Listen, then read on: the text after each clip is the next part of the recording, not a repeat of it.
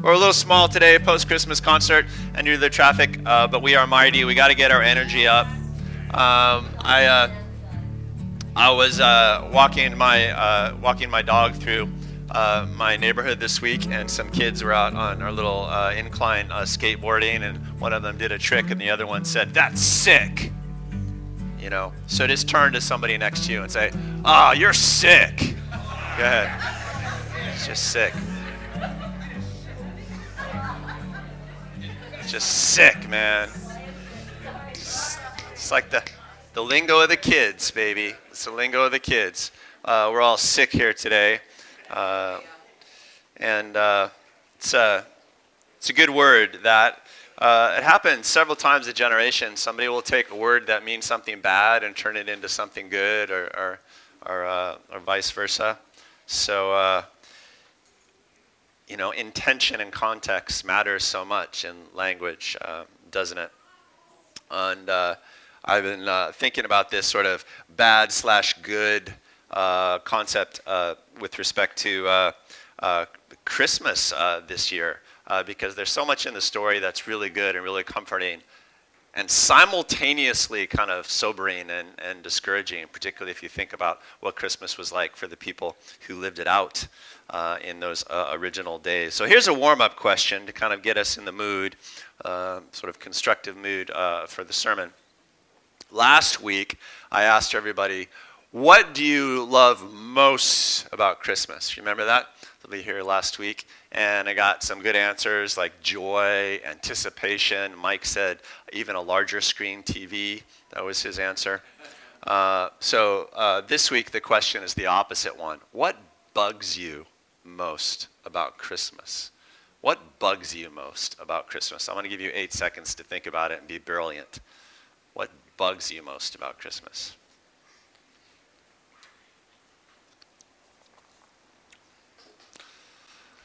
All right, yes, there's a beautiful Chinese lady in the back waving her hands at me anxiously. It only comes once a year, is short. That's kind of exactly not the spirit of the question. Radio stations bug you, Christmas radio stations. You mean the incessant droning play of Christmas music? yes. Can, can, you change it, Jason? You can't? They're all, they're all, they're all playing the same music. All right. Uh, joining Christmas, yeah, Jen the high pace and the busyness of it, yeah, as evidenced by uh, the uh, number of empty seats this morning. We had this huge Christmas concert. Some of us were there early in the morning uh, yesterday and went all the way till late last night cleaning up. And then you have to get up and you got to go to church and listen to Jordan just drone on and on. And, and it's just, man, Christmas, it just grinds you down. And it's only the 10th, you know what I'm saying? Yeah, yeah, Beth. Peppermint. Peppermint is the thing that bugs you. Yeah, I didn't see that one coming. Mike, now, dude, last week you really let us down. What bugs you most about Christmas? Having to force yourself to feel happy around others. Having to force yourself to feel happy around other people. All right, that's, that's a good answer. You're like Babe Ruth. You either hit a home run or you strike out.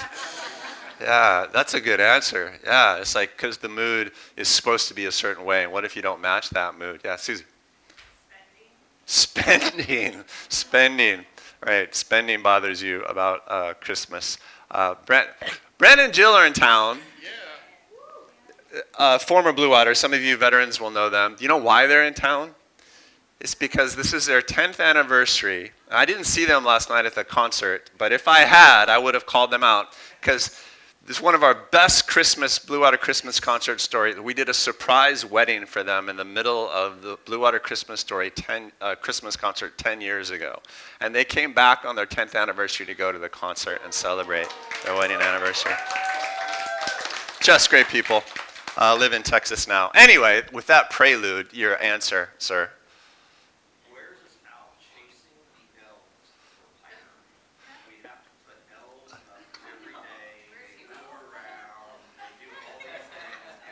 Literal little elves that you hide around the house on the shelves.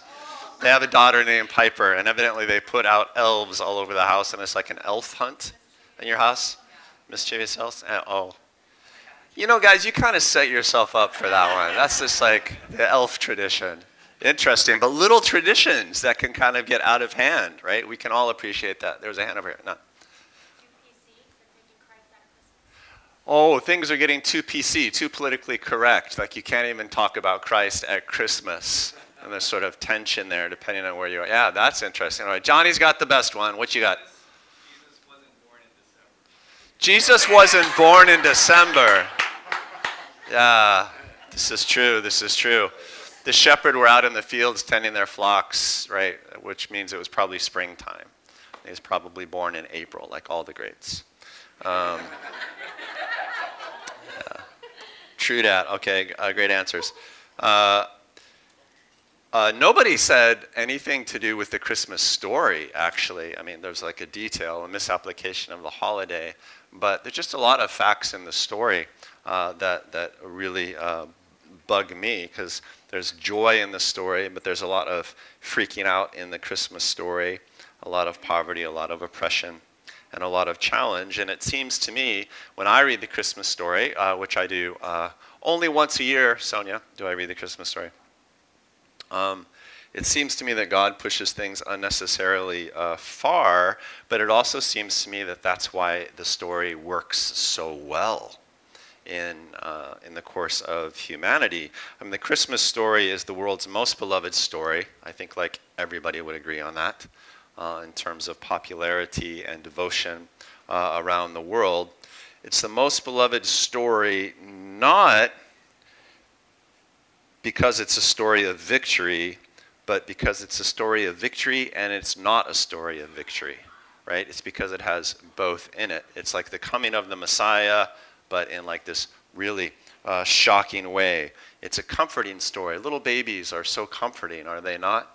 Uh, but this little baby had such a struggle and travail when he came uh, into the world no place for him to live in a time of political oppression and unfair taxation and displacement and like all of these other things are going on. So we take comfort in it, but we also reflect on the grittiness and challenge of the world simultaneously uh, in the story. Um, it's a story that won't leave you alone. You know what I mean by that? Uh, the Christmas story is super powerful because it's haunting. You know, it's not just the story about the birth of a promised child. There's like so many other details that grab your attention and that tug on your heart, right? It's sweet, but it's also bittersweet. All of these crazy things uh, are going on, and that's why it's powerful. And I think that that's probably why God did it the way that He did, because if it's just a matter of kind of injecting a Messiah into the world, presumably God could have done it any way He wanted. You know, I mean, He's the guy that sets the rules. He's the guy that makes the qualifications. Uh, as it is, it's really fun to read through the Christmas story, uh, which I did recently because I'm kind of a geek, and count all the times in which angels have to say, "Don't freak out." You know, and they're constantly showing up on Mary. Hey, Mary, uh, don't freak out. I'm an angel. Also, you're pregnant. Don't freak out. It's fine. You know, and then she has to go. The angel has to go to Joseph and basically go through the same routine. And then it's like, oh, by the way, Herod's trying to kill you. Don't freak out. You're gonna go live in a foreign country. Don't freak out. Uh, then you're gonna go home, but you can't go to your real home. You're gonna go to a different home. Galilee, fulfill the prophecies. Don't freak out. And on and on and so forth the angels appear to the shepherds as a host, which is a military battalion uh, in the sky. And they're like, hey, don't freak out. Um, all the people that encountered the shepherds on the road as they came back must have been uh, a little uh, freaked out. Um, I think Christmas, the Christmas story works really well for anyone who's asked one of those uh, common life questions Why does God's plan have to look like this? Why, why does God's plan have to look so weak and, uh, and shameful? Um, do you think the Christmas story is shameful? I thought about it. I mean, weak, challenging, but, but shameful. So let's just read from Matthew 1. We'll take a little stretch of the Christmas story this morning, this will be our meditation. Matthew 1, uh, First chapter in the Gospels is there presented. Uh, it's about the birth of Christ, of course. We'll read verses 18 through 25. You can read along in your Bibles. You can follow along on the big board behind me. This is how the birth of Jesus Christ came about. His mother Mary was pledged to be married to Joseph, but before they came together, she was found to be with child. Don't freak out. Through the Holy Spirit. What? How does that work? Don't freak out. You want a really interesting conversation? Ask a Muslim how that works, as this is a, a big deal of their anti Christian apologetics. So she miraculously conceived a child. Because Joseph, her husband, was a righteous man and did not want to expose her to public disgrace, he had in mind to divorce her quietly. And this tells you a lot about who Joseph was. He was a nice guy. It's like he's, he's this is going to be an arranged marriage with this young woman, Mary, who was probably a teenager, maybe 14 years old, something like that. 14, 15. Turns out she's pregnant, so he could have he could have gone ape. He could have demanded restitution from her family and stuff like that. Instead, he's like, well, look, we'll just send you away to the countryside and you'll have your baby quietly, no reputational debt. We'll just say it didn't work out for whatever reason. So he's trying to do nice and to divorce her quietly, even though they weren't married yet, they were de- betrothed in that culture that was pretty much being married. But after he had considered this, an angel of the Lord appeared to him in a dream and said, Joseph, son of David, do not be afraid to take Mary home as your wife, because what is conceived in her is from the Holy Spirit. That's such a great line. What is conceived in her is from the Holy Spirit. You could take that so many ways. She will give birth to a son, and you are to give him the name Jesus, because he will save his people from their sins. Jesus is a Greek form of the Hebrew word Yeshua, which literally means God saves. All this took place to fulfill what the Lord had said through the prophet The virgin will be with child, and he will give birth to a son. Uh, and, and she will give birth to a son, and they will call him Emmanuel, which means God with us. And that's a quote from uh, the book of Isaiah, chapter 7, written 700 years before this story happened. When Joseph woke up, he did what the angel of the Lord had commanded him and took Mary home as, as his wife, but he had no union with her until she gave birth to a son. And he gave him the name uh, Jesus. So there's a lot of potential freak out moments there. Uh, the angel has to intervene and explain things to Joseph because he must have been knocked for a loop, man, uh, let alone uh, Mary. Um, this virgin birth thing, what do you think about that? Weird. Uh, and it's one of those things you always want to say, well, why? I mean, why did God do it like this? Now, there's a theological answer for those of you who've had theological training, which is like, well, God wanted to interrupt, um, you know, the seed of Adam because we inherit our sinful nature from our bloodline, and so God needed to intervene in the bloodline. So the Holy Spirit made this child happen rather than a human father. That's kind of the idea. Uh, and there's some literature late in the, in the New Testament about that, sort of a meditation on that. But again, God could have done it any way he wanted to. I mean, he could have made a child out of a rock, right? Could have made a child out of some dirt and breath. He'd done it before. Um, so uh, this is interesting. Uh, do you guys know who the comedian Lewis Black is? He's, uh, he's quite famous. He's, I don't know how old he's in his 60s now, but he's always angry. That's kind of his shtick and he has a, a famous bit about Christmas, and he's angry about Christmas. You know, he's telling you what bugs him about Christmas. And one thing that bugs him about Christmas is, as he puts it in his uh, comedy special, his Christmas comedy special, he says, The entire holiday is the outcome of one teenage girl who just stuck to her story. Right? The idea that some teenage girl got knocked up, and then she was like, Oh, it's from God. And everybody was like, oh, yes, of course. And then a religion was born. That's his theory. That's his theory. Um, which is ludicrous, but it just kind of goes to show you that even today it's quite mockable. It's just weird. you know, that it happened this way. And, uh, and so it's quite comforting to know that 700 years before the birth of Christ, the prophet Isaiah predicted it. He's in, in, Isaiah chapter 7, he's talking about the coming Messiah, and he says, And this will be a sign to you the virgin will be with child, which, which doesn't happen every day. Uh, and so when uh, Mary became uh, pregnant uh, as, as, a, as a virgin, you know, it's nice to know that God had planned it all along. For whatever reason, He felt that this was necessary in the unfolding uh, of the story. So it was a very legit illegitimacy. Um, it didn't feel legit, probably to the people participating.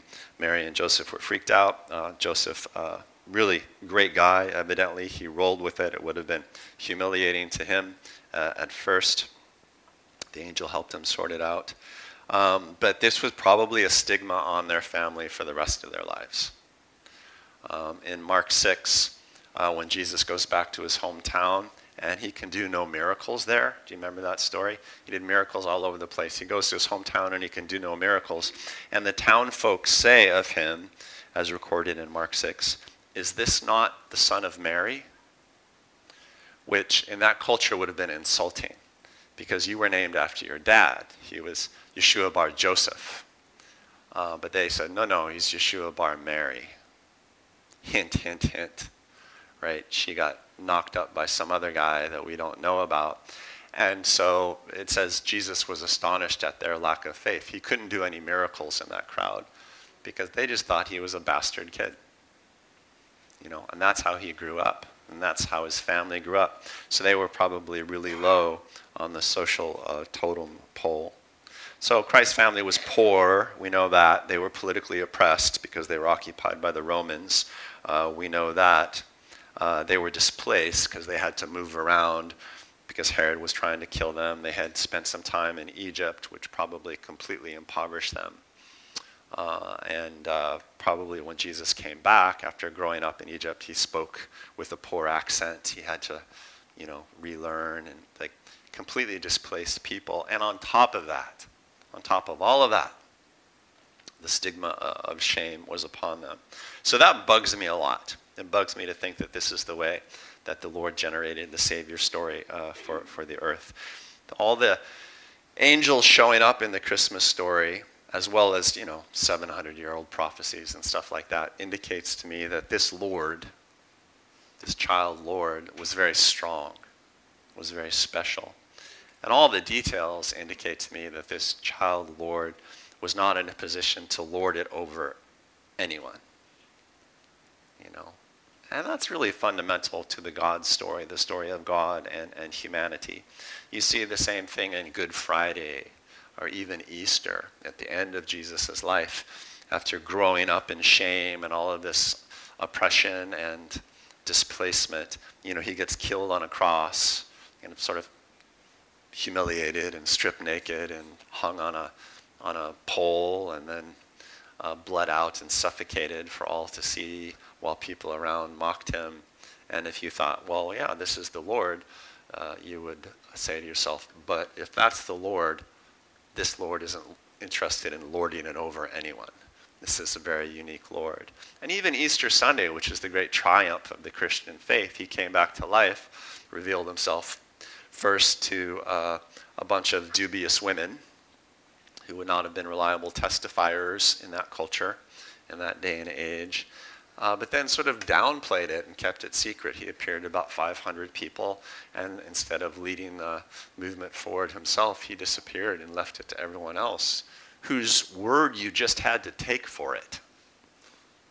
Right? Great story. Could have been so much easier. right? Could have been so much easier. Um, um, we have the kind of Lord, this Christ, whom people can say was a made up figment of a desperate story of a teenage girl who got knocked up. You can actually say that about Jesus. And evidently, God is okay with it because he's the one who set it up. You can dismiss him out of hand. you can call him a fake. It's pretty easy to call Jesus fake. Um, you know, it's, it's quite popular. It's increasingly popular in our country um, to, to say that, actually. Atheism is on the rise. It's pretty easy to just gloss over uh, the Jesus uh, story. Much ado about nothing, unless you actually think it through. And then it becomes amazing. Because who would have ever faked a story like this? You know, the guys who started this movement, all of his followers, like almost all of them gave their lives for it. They got executed. They died in humiliating, brutal fashion, just like Jesus did. So evidently they believe it was true, and their sacrifices are the only reason that we're celebrating the Christmas story uh, today. Who would fake this story? I mean, you know how easy it would have been to just bury the details of Jesus' birth in history? How many other great figures do you have birth details for in history, right? I mean, there was no internet, right? There was no way to look these things up. If Jesus would have wanted to start a Messiah religion, nobody outside of a tiny, tiny town in Podunk, Galilee would have known anyway. But instead, his followers have made great effort to record it in detail and to celebrate it through the ages. Like, nobody fakes this stuff right? It is entirely true to reality. This shame, you know, this humiliation. There's no other faith system like Christianity that has at its core shameful birth stories and humiliating death stories of its Lord. That is completely uh, unique uh, to us. And it starts with Christmas itself, you know. It haunts Christianity. Paul says his strength is made perfect in weakness. We hold these treasures in jars of clay, he says to the Corinthians. Consider, before you were Christians, not many of you were strong, not many of you were wise, not many of you were of noble birth. Right? That's a good sermon to preach to a church, by the way. You guys kind of suck, but I'm happy that you're here. That kind of sounds like something I'd say, actually, doesn't it? Yeah, yeah, I say that all the time. Yeah. We start every Ohana group that way. Oh, I see you showed up again. Gonna stop feeding you people.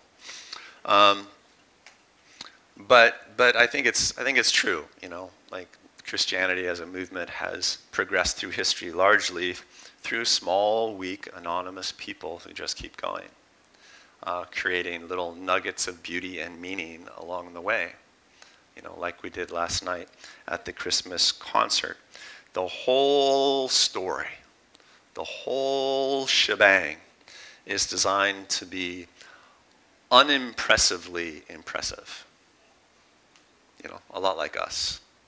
Turn to people around you and say, unimpressively impressive. It's a nice way to put it. Which is a little bit better than impressively unimpressive when you think about it, right? Unimpressively impressive. All right, well, if, if all that is true, uh, then um, one thing about celebrating Christmas is that it calls you to set aside your freakouts. It calls you to set aside, at least in this season, all the things that might freak you out, all the things that bug you about Christmas, right? They are supposed to bug you. And then you're supposed to set them aside and celebrate anyway. Are all the things that are bugging you about life right now? How many of you are in a period of life where you could potentially just freak out about things? Anything going on? Go ahead, be proud, be Christian about it. It's like, yeah, man, I got some serious potential freakouts happening right now. I would really like an angel to show up and just explain things to me. Anybody? Yeah, it's like, oh yeah, now now we're starting to, uh, to hit home. You know, maybe uh, who was it? Said said uh, spending. It was who's um, it's like, yeah, I mean, maybe you got to buy gifts, but you're out of money, right? Um, there's a lot of financial stress that happens around Christmas. It's like, a, it's like an annual reminder of how poorly you're doing financially, right? you know, it could freak you out. You know, it's like Christmas and tax season. That's like, those are the two times where it really hits us, you know. And we can ignore tax season, nobody minds, but you can't ignore Christmas.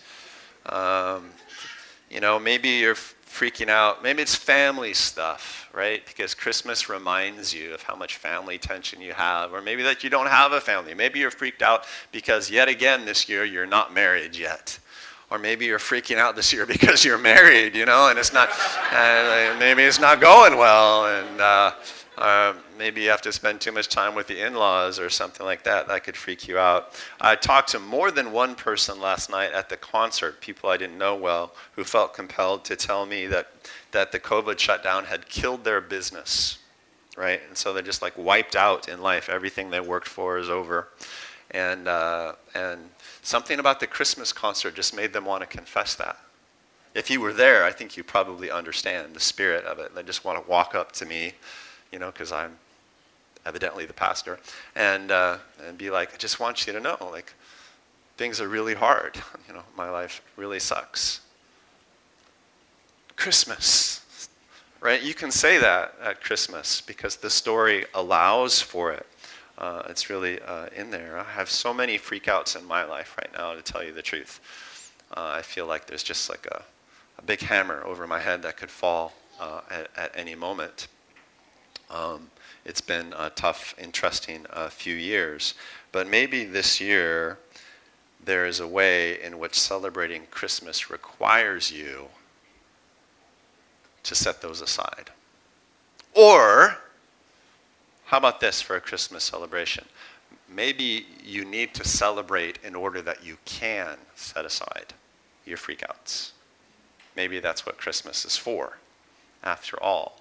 Uh, that seemed to be uh, what the first one was for. I bring you tidings of great joy, peace on earth, as we celebrated today with the peace candle. Really? Well, God, you're doing it in a strange way. Christmas. Uh, Merry Christmas. Um, the peace candle. That's why we celebrate it in the second week of Advent. We just celebrate that in spite of what's going on, despite of uncertainties, despite of how dubious the nature of the story is, progress is possible, beauty quite probable, deliverance for sure. That's why the story is structured as it is. That's how God does things in the world The kingdom of heaven on earth is like a miracle in a brown paper bag. And maybe that's exactly what you need uh, this year. Holy Spirit, I pray that you would fall upon us and uh, minister to our spirits as Christ ministered to the world in the first century.